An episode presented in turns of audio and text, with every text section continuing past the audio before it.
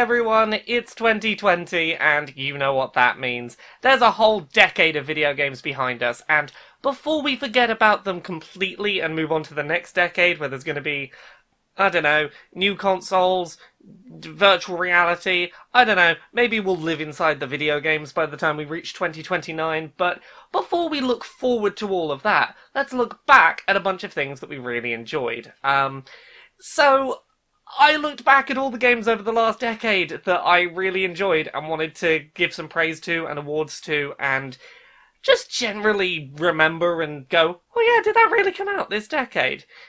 And I thought it was going to be a pretty short list, and then I realised a decade is a very long time. So here is a list of 50 ish games. I think it's about 50. Uh, the written version of this article was 8,500 words long, so it's pretty lengthy. I could have trimmed it down, but why would I? There's a lot of good games, and they all deserve a bit of praise. So, the following list is not in any particular order, it is just 50 video games from the last decade that I wanted to give a little unique award to each of them and go, hey, that game's real good. Yeah. Game that broke my brain hardest Antichamber.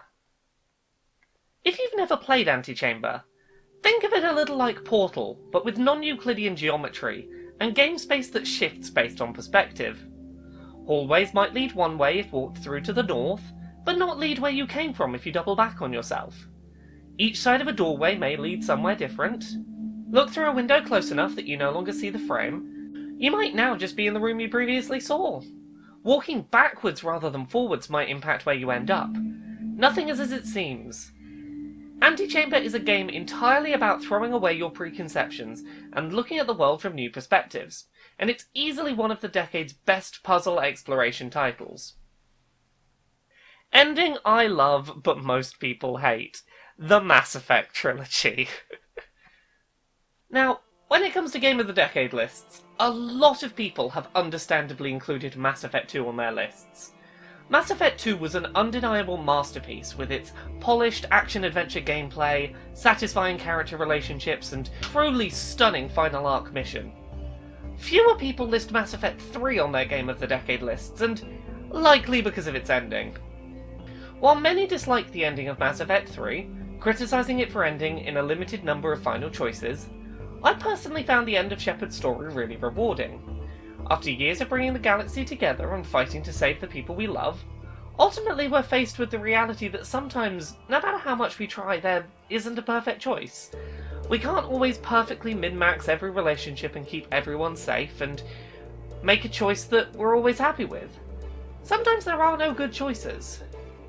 While some find that a depressing way to look at the Mass Effect series, I found it a really strong counterbalance to the rest of the series' adventure. It was never about the ending, it was about doing the right thing, rallying your friends, and making the journey together so that you could make it to that final choice. Sure, everyone had the same final three choices, but it's every choice we made leading up to it that we remember when we look back on our adventure. Series I respect the most while sucking at. The Soulsborne series.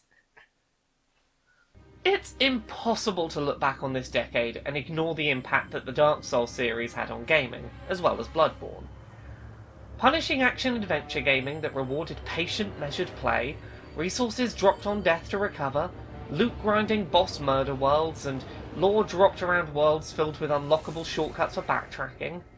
The Dark Souls trilogy and Bloodborne became a staple comparison point for so many other games in our industry this decade, because they really help define a style of play.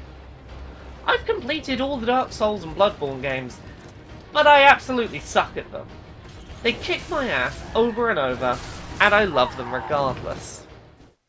Smartest writing and puzzle design. Portal 2. While the original Portal is a short, simple masterpiece of game design, Portal 2 manages the daunting feat of expanding upon what the original did well but managing to feel new at the same time.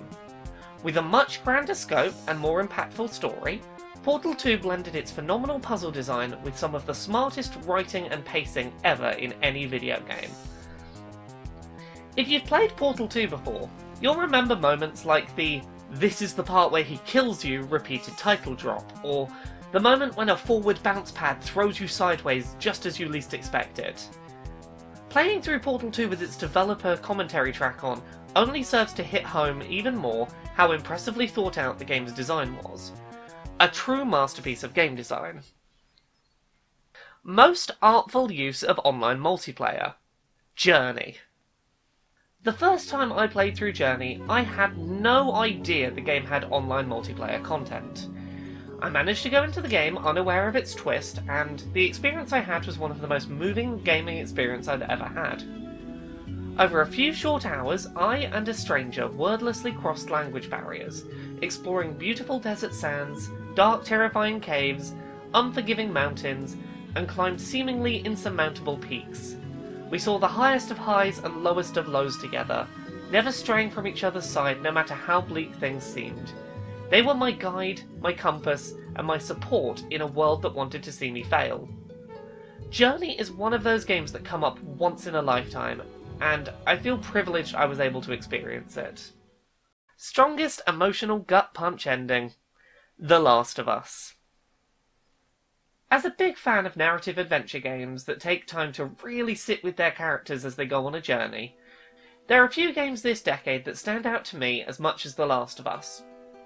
Travelling across America, watching our two protagonists grow together, bond, and fight for each other was moving.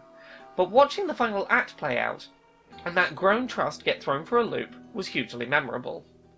The Last of Us took a genre I didn't think I really cared about, shooters set in the aftermath of zombie style infection outbreaks, and crafted a moving and superbly acted emotional core to hook me in completely. I don't necessarily agree with the choices of the game's protagonist, but that's kind of the point. Watching someone make a selfish choice and throw a game's worth of built up trust aside was a brave and powerful move. Also, the DLC, Left Behind, tells a beautifully somber gay love story that, while tragic in its ending, really does a lot to contextualize a character I already loved. I cannot wait for this game's sequel. Game I'm most structurally impressed by Disco Elysium. I know it only came out a couple of months ago, but I just can't stop thinking about how impressive it is that Disco Elysium is a functional video game, given how wildly branching and polished its narrative is. I've watched people play through Disco Elysium for hours, deliberately ignoring the primary plot, but still managing to stumble on plot key information through wildly different approaches that take into account how they were playing, managing to still feel organic and free of railroading. That's an impressive feat for any video game, let alone one from a first time developer. Disco Elysium's attention to detail is astounding. It's an RPG about solving a murder as a drunk detective, but from that simple base premise, it allows you a staggering level of freedom in where you want your character to grow and who you want them to be. From choosing to never look in a mirror so you have no clue what you look like, to convincing yourself you're a rock star and strutting around in your underpants, the game acknowledges and supports any weird or specific character choice you care to make. Also, any game that programs a three minute long, poorly sung karaoke track just in case you mess up an easy stat check and makes you wallow in what you've done is worthy of major praise. This game is a masterpiece of broad, varied character roleplay, and makes it seem effortless. First open world game I ever really cared about The Legend of Zelda Breath of the Wild. I've never really been a big fan of open world adventure games because I'm the kind of gamer who loves to slowly work through worlds as a completionist, collecting absolutely everything methodically, which doesn't usually play nice with open world adventure pacing.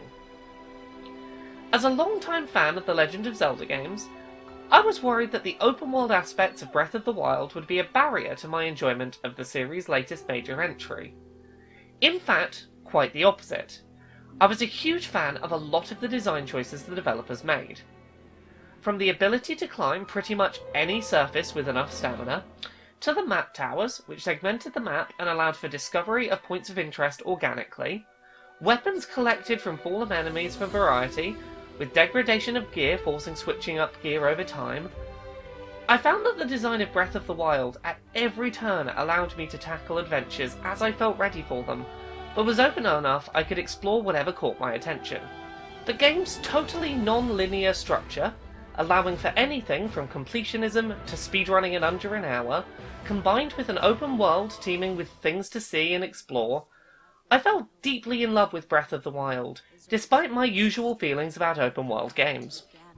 Game I was closest to missing the point on. Nier Automata.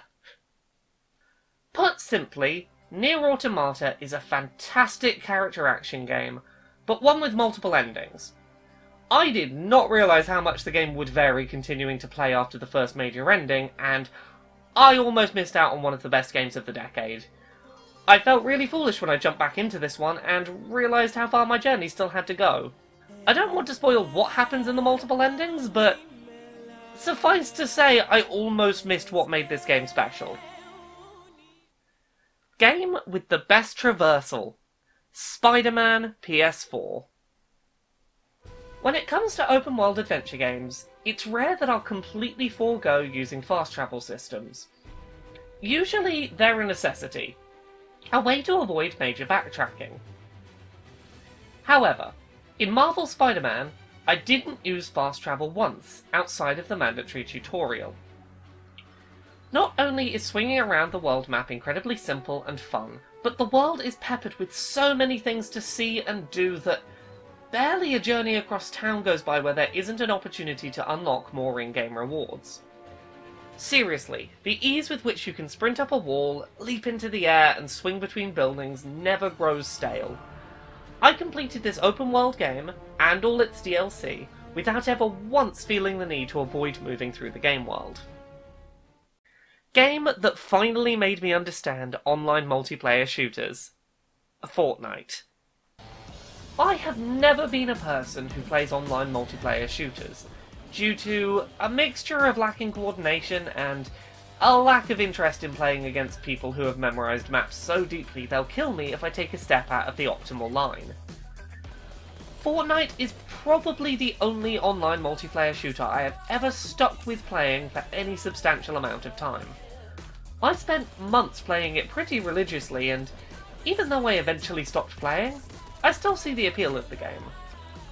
From the regularly updated game map shaking up the matter on a near weekly basis, to the constantly shifting storm forcing players together and into random locations they can't always plan for, the huge variety of starting locations and broad build options, I felt like I had a chance to scramble something viable in the opening chaos, bide my time, and strike for a win.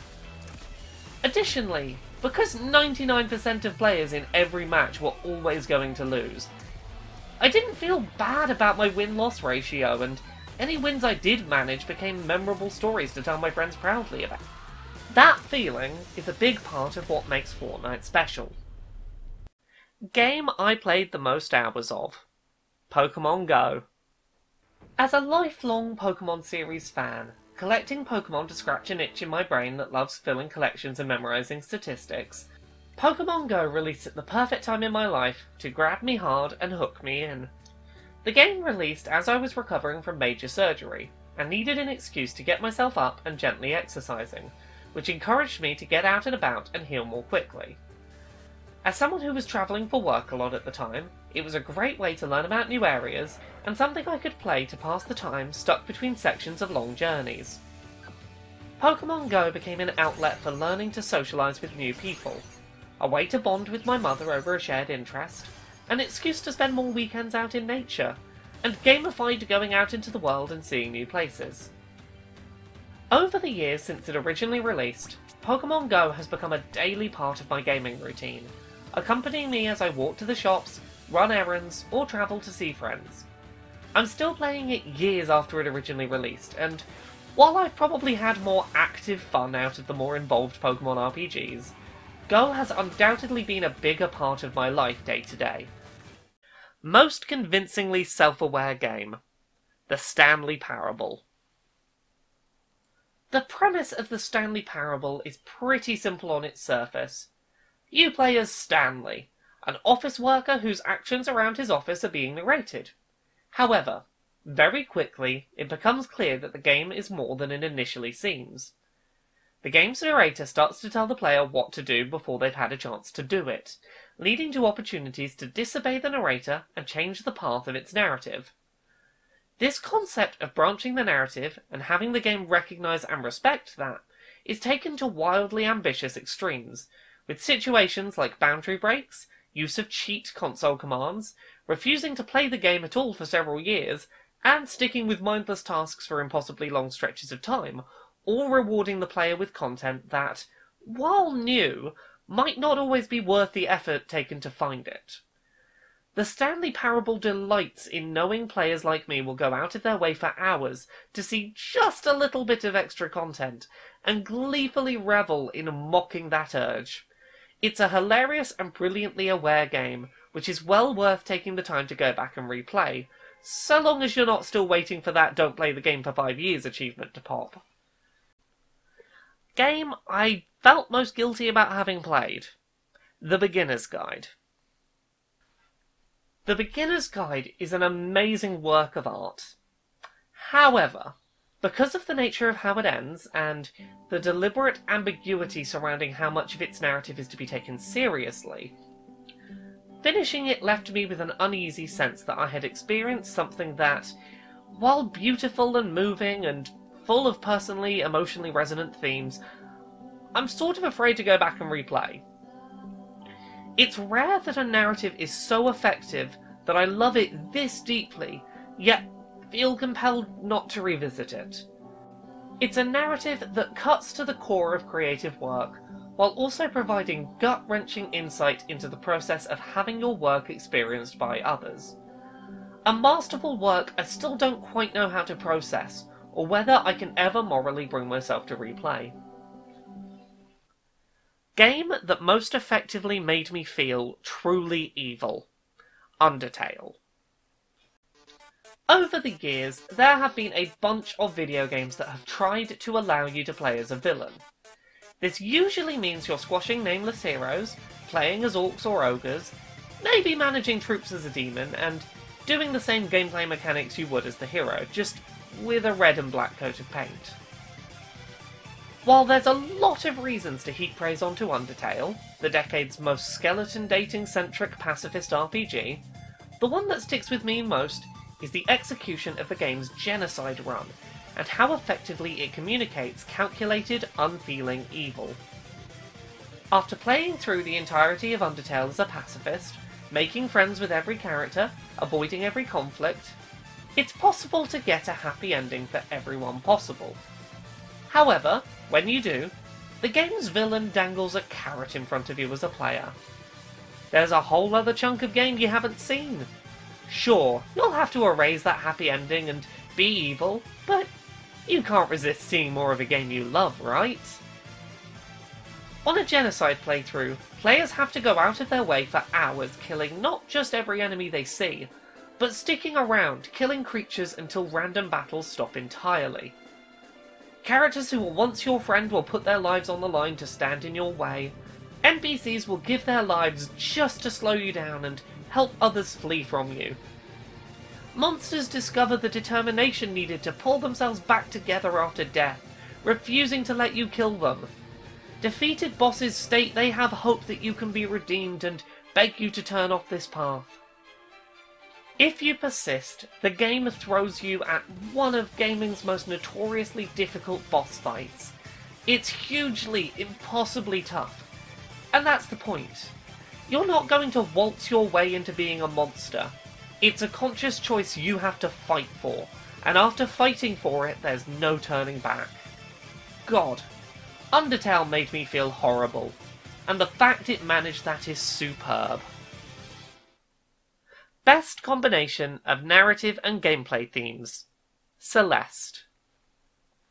Celeste is a game about a young woman battling depression, anxiety, and mental health issues, trying to climb a mountain, to prove she can, to overcome her fears, and to face the parts of herself that scare her.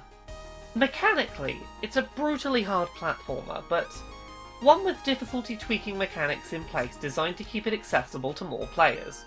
While difficult, the game is really generous with checkpoints, able to be made more easy where needed temporarily to overcome hurdles. Celeste clearly wants to be completed, despite its difficulty. It doesn't revel in knocking you down. Celeste wants you to keep trying, persevere, and keep pushing forward. The narrative pacing matches the gameplay intensity super well, and does a great job of conveying emotional narrative tone through play. Most innovative shooter I've played in years. Superhot and Superhot VR. Okay, with the obligatory line out the way, Superhot and Superhot VR, both separate games but with similar themes, are probably the games this decade that made me feel like most of a moment to moment badass. In both Superhot games, time is highly slowed down, only moving at a regular speed when the player moves. In slow motion, shoot multiple enemies, dodge bullets, slice through enemies, grab weapons out of thin air, then watch the whole scene play out in real time afterward, showcasing just how cool you were. The VR version of Superhot is in many ways even more of a power fantasy, with players able to slice bullets out of thin air with swords while leaning in 3D space to matrix dodge gunfire. It's stylish, strategic, and completable by people like me too slow to play shooters in real time. Best hypnotic blend of music and gameplay, particularly in VR. Tetris Effect. Now, if you're not a VR gamer, Tetris Effect is still a pretty decent game. Basically, music rhythm visualizer Tetris, the game responds to your button inputs with cleverly timed musical cues. Each level of the game has a unique soundtrack, with notes played a fraction of a second either side of each time you move or rotate a block. These fractional delays in playing these audio cues are pretty imperceptible, but allow for the music cues to match tempo with the soundtrack to the level, giving the feel that your gameplay is working in time with the music. Each level also features unique visual design for the Tetris pieces, as well as the environment in which the Tetris board is located, with the speed of gameplay changing to match the music and visuals. While these elements of Tetris Effect make it a hugely enjoyable blend of music, visuals, and puzzle gameplay, where the game truly shines is when played in VR, with a good set of headphones on, in virtual reality, Tetris Effect becomes an awe-inspiring immersive experience. Visuals take on a whole new beauty in 3D, and the combination of low latency screens in the headset, alongside the shutting out of everything outside the game from view, meant that I found it far easier to react at speed and get lost in that beautiful zoned out bliss headspace when you're really hitting your stride properly in a puzzle game. I frequently play this game from start to finish in a single sitting in VR. It's just that stunning. Best Interactive Love and Loss Story Florence. Florence is a 45 minute long mobile game about a woman falling in and out of love in her early 20s. While the premise is super simple, what makes this game so special is the combination of its relatable themes and the beautiful simplicity with which its gameplay mechanics reinforce its narrative themes. A great example of this is conversations in game with your partner, represented by simple speech bubble puzzles. When the relationship is in full swing and going well, puzzles are a single piece, showing how easy the conversation flows. When they're getting to know each other, they're more complex and methodical puzzles, showing how they've yet to find communication easy, when getting into fights, the bubbles practically fill themselves. When apologising, things get complicated and multi-pieced again. I don't want to spoil any more of this short game, just trust me it's worth sticking on headphones and playing through the game uninterrupted in a single sitting. Best non-linear narrative. Her Story. Her Story is a mystery game with no set path to the truth and no firm confirmation given on your interpretation of the narrative, something very few games feel confident enough in their audiences to attempt.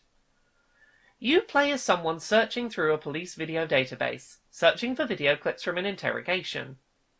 Each clip is tagged with keywords spoken during the video, and it's up to you as the player to pick out words that seem like interesting plot threads, see what clips you find as a result, and make your way to the story's conclusion. The game never tells you explicitly what happened. The fun is in finding as many of the clips as you can, piecing together their order, and then debating with others what you think was going on in the story. Her story is a brilliantly acted non-linear mystery, and one I still ponder about to this day. Best game I almost skipped because the internet kept bugging me to play it. JJ Macfield and the Island of Memories. JJ Macfield and the Island of Memories is a truly fantastic video game where you play as a young woman who can survive her body being damaged as a gameplay mechanic. Get your arm chopped off? Throw it to hit that switch. Get your head chopped off? Now you're small enough to roll through that gap in the fence. Get set on fire? Now you can burn down that wooden gate blocking the way. You're able to regenerate, but it's clearly not a fun experience getting injured. Still, pushing through the injuries and fighting to keep going, staying alive, is the only way to make progress. JJ Macfield and the Island of Memories is mechanically and narratively fantastic. But despite getting recommendations to play it, I put it off for the better part of a year. Why? Because the narrative touches on a character who has a minority group characteristic in common with me, and people kept bugging me to play it because of that fact, as well as actively spoiling that plot point for me before I'd had a chance to play it, and I just didn't want to play it because I was expected to. I'm glad I eventually gave it a chance once I had some distance. Because the game is amazing. Even if you know the narrative twist before you start playing, it doesn't make the game any less worth playing. Seriously, go check it out. Don't be like me and put it off. Best queer slice of life nostalgia exploration game. Gone Home. Gone Home is one of those indie games that, at this point, pretty much everyone knows the plot to, so I'm not going to worry too much about spoilers. You wander around an empty 90s nostalgia house, finding diary entries from your younger sister. She's gay, she's in a hyper religious family, and she's going through the experience of falling in love, feeling a need to hide, and working out how to handle her family's feelings about her. It's a short but beautiful game that does a great job of capturing a lot of the tone of first exploring your sexuality, and is still a great example of how to tell a narrative about a minority group in an interactive medium. It's hard to understate the impact it had on gaming. I love revisiting it every couple of years. Best young adult queer sci fi story about accidentally fucking up timelines. Life is Strange. The original Life is Strange is an episodic adventure series about a young woman who realizes she has the ability to rewind time when she accidentally saves her punk best friend Chloe from being shot in a school bathroom. While the dialogue at times tries a little too hard to invent new teen slang, the overall plot about facing the limits of what you can and can't change in life, paired with a really strong mystery narrative centered on the disappearance of a local young girl, make this game well worth playing. Episode 2 in particular hit home on some really personally resonant themes and had a big emotional impact on me. Best game about growing up under tough circumstances Telltale's The Walking Dead. While Telltale's The Walking Dead almost ended up as an incomplete narrative due to the closure of adventure game developer Telltale, thanks to its completion by a separate developer, a story years in the making has ended up one of my favourite games of the decade. Telltale's The Walking Dead tells the story of Clementine, a young girl growing up in the immediate aftermath of a zombie apocalypse. Initially following the story of her journey with playable protagonist Lee, an escaped convict who takes care of her and tries to teach her right from wrong, the plot grows over time to become a story of Clementine learning to survive on her own based on the lessons Lee taught her, and eventually sees her taking in a child of her own, trying to be the parental guidance figure she once looked up to. The plot and its focus on children having to grow up fast, learning moral lessons in the worst of situations, and trying to pass on those lessons to the next generation is incredibly moving and well worth experiencing in its entirety. Best Dystopian Bureaucracy Simulator Papers, Please. In Papers, Please, players work as a border crossing guard for a fictional Eastern European country. Starting easy by simply checking passports are in date, the game ramps up in complexity from there, both mechanically and morally. Over time, you escalate to having to check if photos match the people using them, collect visas, check country of origin and if it's on an approved list of locations, ask security questions, all while watching people approach your booth with stories of why you should waive the rules for them. After an explosion at the border, your job is put on the line. If you don't process visitors quickly enough, you'll not make enough money to keep your family alive. But if you're caught too many times letting in refugees and sex workers fleeing for safety, your job is on the line too. You have to walk the line between providing for your family and doing the moral thing while working at inhuman speeds in a game that undoubtedly manages to successfully set a bleak and desperate tone. Game that most made me explore my teenage coping mechanisms. After Party. After Party is a pretty recent release, so I don't want to spoil too much of where its plot goes. The short version you and your best friend find yourselves in hell, unsure how you died or what you did in life to deserve eternal damnation. You arrive in hell after working hours have finished, giving you one night off in hell to try and earn your freedom before torture begins, and rumour says you can do that by defeating the devil in a drinking contest. Mechanically, the game centres around drinking various hell cocktails to unlock new dialogue options as you talk your way through hell towards your promised chance at winning your freedom. While the narrative heavily centres around alcohol consumption, the game doesn't glorify excessive drinking, using it as a lens through which to explore two friends, who they are below the surface, and how people use unhealthy coping mechanisms in tough situations. Best game about dancing with lightsabers Beat Saber. Beat Saber's pitch is pretty simple. Use lightsabers in VR to slice through music notes as they fly towards you, to a combination of original and licensed songs. Beat Saber is by far my favourite VR game, and the one I default to showing people interested in the technology. It's a simple and powerful idea, and one that deserves all the praise it receives. Best Unexpected Genre Shift Doki Doki Literature Club. Okay, the less I say about this game's specifics, the better. Doki Doki Literature Club presents itself as a wholesome, simple dating sim. It isn't that.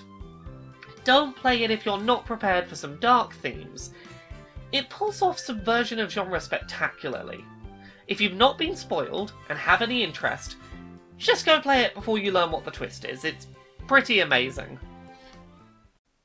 Best party games for silly drunk nonsense.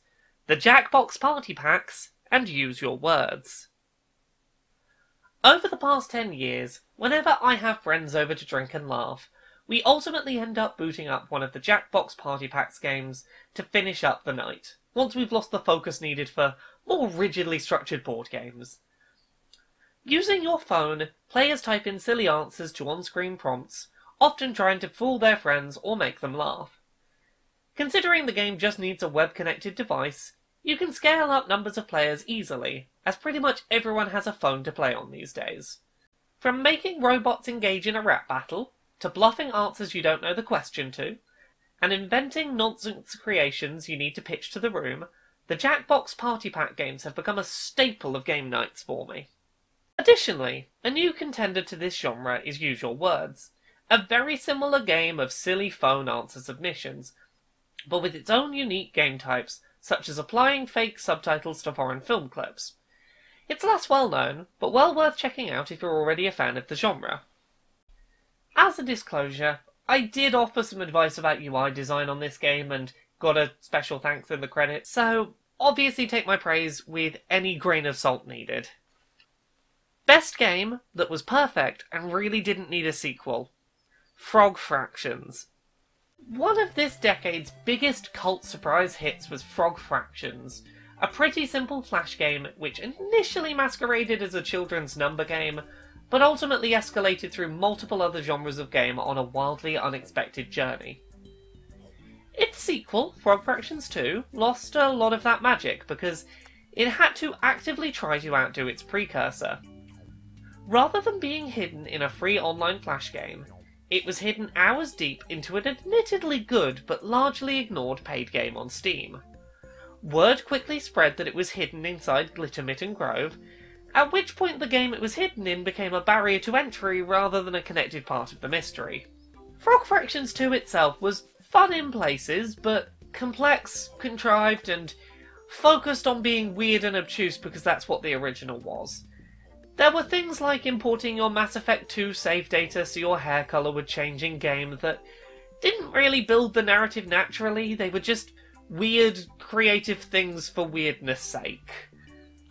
I admire the attempt, but I'll always think back more fondly on the simplicity with which the original Frog Fractions was executed than its bigger budget sequel. That said, I do respect the hustle of putting Frog Fractions 2 out into the world, but not telling Kickstarter backers where it was hidden. Best game about brotherhood and American prejudice. Life is Strange 2. Where the original Life is Strange was a game where you play as someone with supernatural powers, Life is Strange 2 instead introduces a degree of separation to that formula. You play as Sean, older teenage brother to Daniel, a young child with telekinetic powers. When a moment of retaliation against a bully goes wrong, a racist police officer mistakenly assumes you have committed a crime, and in the ensuing escalation, shoots your innocent father straight in the head, killing him instantly. In his grief, Daniel's powers are unleashed for the first time, unintentionally killing the cop who killed your father. Knowing that you can't explain to the cops that this officer died as a result of a psychic blast in the aftermath of a racist shooting of a civilian, without your brother ending up on some lab table, you and your brother go on the run, aiming to cross the border to Mexico and start a new life. Because the character with superpowers is not the character you directly control, Life is Strange 2 has a really interesting set of choices for players to make. You have to balance making choices that will keep you and your brother alive on the road, while trying to make sure he listens to you when you tell him something important, but also that he makes his own morally correct choices when left alone. It's three distinct moral and choice based paths that need keeping balanced, and it makes for really interesting conundrums. The narrative does a great job of telling a story about family, as well as exploring the realities of how much more at risk minority groups are in America, when they become homeless or the target of police interest. Best Violent Dad Simulator God of War. The PS4 God of War reboot is pretty fantastic on its own merits as a stylish, fluid action game set in a world with basically no loading times anywhere, even between gameplay and cutscenes. However, where the game really excels is in its ability to take Kratos a character whose defining trait for several previous games had simply been anger and fury, and transformed him into a much more nuanced character. Kratos is still the god of war, but he's also a calmer, more patient, more measured character, trying to resist his impulses and control his actions, to teach the right lessons to his son. Telling a sweet story about helping a loved one to pass on, God of War revitalized a character and made them far more interesting to explore.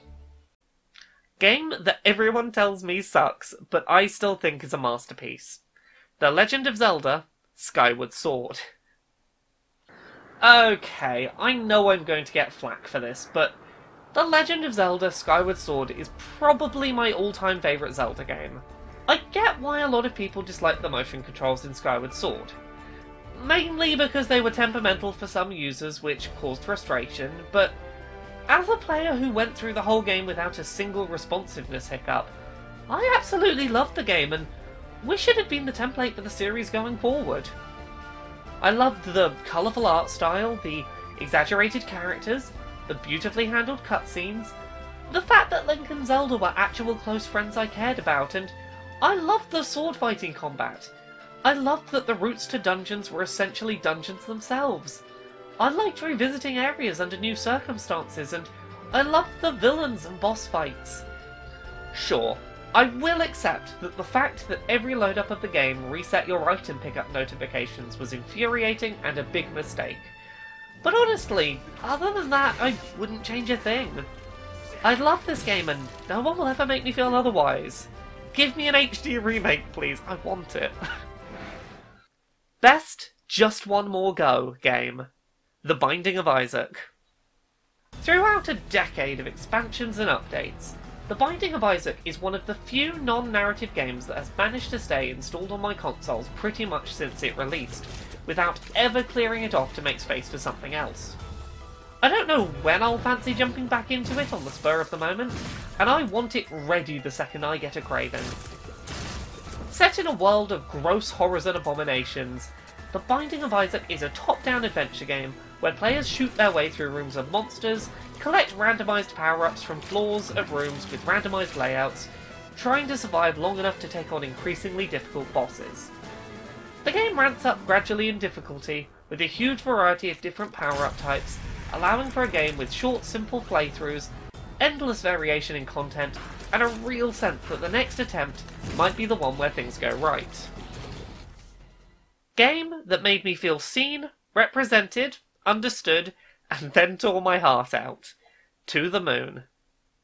To the Moon is an indie game from the start of the decade that is still one of the most moving narratives I've ever experienced in all my years gaming. Set largely in the brain of a dying man, you play as two scientists working for a company that rewrites memories of the dying. The idea is that if you're on your deathbed and have regrets about how your life went, these scientists go back through your memories, tweak some early variable, and allow you to live out life in your own head, seeing it play out differently so you can die with closure. The character whose brain is being explored is an old man who wishes he could have been an astronaut and travelled to the moon. But he doesn't remember why he wanted that or when in his life he stopped working for it. Cue our protagonist exploring his life, making leaps back, and learning who he was and what mattered to him. Without spoiling too much of the plot of this 4 to 5 hour long game, there are a couple of characters in the narrative who I share something personal in common with. These characters are represented well, as is what makes them unique in the plot, and some of the dialogue surrounding why the main character wanted to go to the moon has stuck with me to this day. I have a tattoo idea I'd love to get done based on it. Oh, and there's a song near the end with lyrics which still brings me to tears to this day. Seriously, it's a beautiful game and short enough to play in a single sitting. It just came to Switch, so check it out. Best game for an existential cozy night in Little Inferno. Little Inferno is an adorable, dark, creepy game about being a small child ordering things from a magazine to set on fire in a capitalist hellscape. Find joy purchasing things, burn your possessions to stay alive, and don't think about the consequences of all that smoke. The core gameplay mechanic is finding combinations of things to burn together based on pun names. But that's not really the point of the game beyond doing it to progress. The point of the game is to put a toy school bus in your fireplace, set it on fire, then recoil in horror as the toy truck starts to emit screams of burning children. It's about watching things burn, being caught off guard by the way things react to fire, and building a relationship with someone who's just as fixated on burning things as you are. I promise, it's a lot more cute and harmless than I'm making it sound. Best game about befriending emotionally complex rectangles. Thomas Was Alone. Thomas Was Alone was the first major game release by indie developer Mike Bithell, who has since gone on to create tie-ins to popular franchises such as John Wick.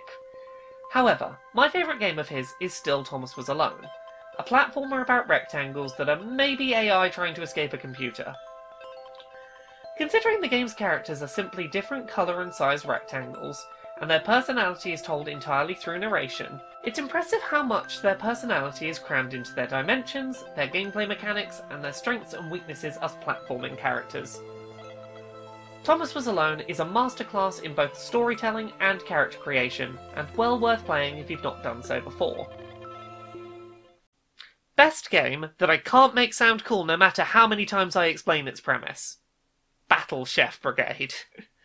Battle Chef Brigade is a side-scrolling chef combat anime adventure where you fight monsters and collect cooking ingredients from various levels, rush to bring them back to your kitchen on a time limit, then use a match the coloured gem style game to prepare complex dishes to defeat your cooking rivals in combat and become the world's greatest battle chef.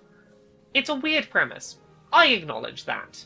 But it's also a highly dramatic, exciting, action packed, combat and puzzle filled narrative adventure that I can't recommend highly enough. Seriously, it has the same appeal as a good sports anime. Watching someone try really hard to be the best, not because they need to win, but just so that they get to keep doing what they love. Best game to play in tiny bursts. Minute. Minute is a top-down Zelda-style puzzle adventure game, played entirely in 60-second bursts. You play as someone who has accidentally touched a cursed magical sword, and is going to die every 60 seconds, respawning back in your bed at home. Items you collect, quests you complete, and information you learn persist, but you only have a single minute to finish any given objective. Go! With clever use of backtracking, shortcuts, additional checkpoints to find, and items to open up new paths, you can get a surprisingly deep amount of stuff done in just a minute. It's a pretty short game. Once you know all the puzzle solutions, it can be comfortably completed in around an hour, but an initial playthrough is likely to provide closer to 5 hours of short bursts of exploration. A truly unique, fast-paced spin on an established formula. Best game about the power of music and friendship. Wandersong. Wonder Song is a really sweet, charming game about a bard who is tasked by a goddess, in a dream, with saving the world. You run around a paper cut out colourful world, making friends and solving problems, using your right analog stick to sing various notes.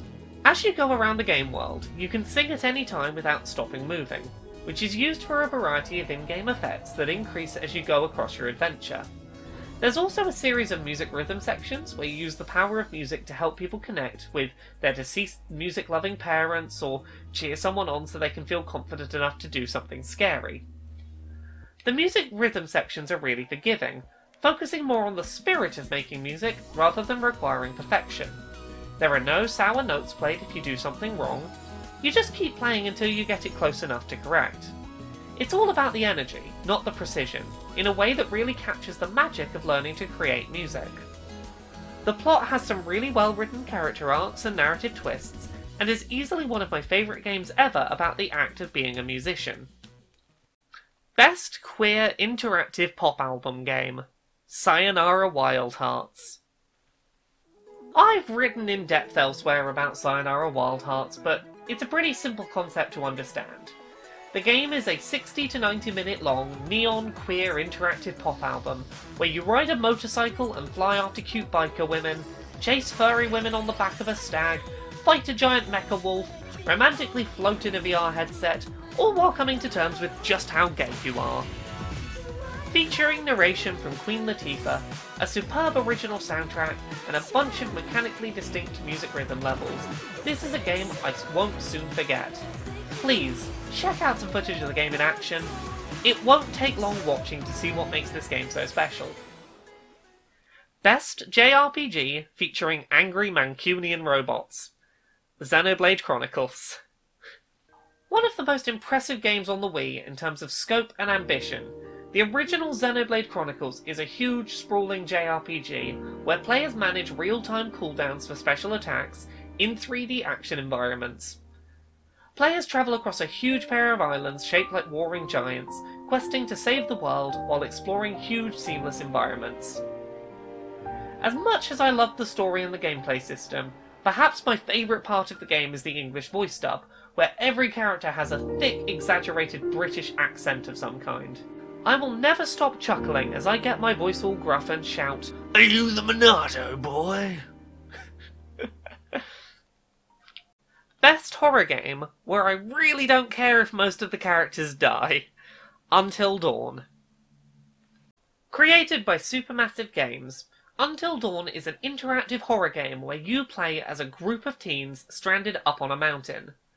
Set a year after the tragic deaths of two young women who fled their cabin after being bullied, it seems the teens responsible for the bullying are now on the receiving end of supernatural events trying to kill them off one by one. As much as I love Until Dawn, I think by design much of the game's cast is detestable, horrible people. You can control them and make them make better choices over time, but ultimately, if one of them dies, you don't have to feel too bad, because god, they were pretty bad people. That's the kind of disconnect I need in my horror games, to be okay not reloading my save if I make a choice and get someone killed.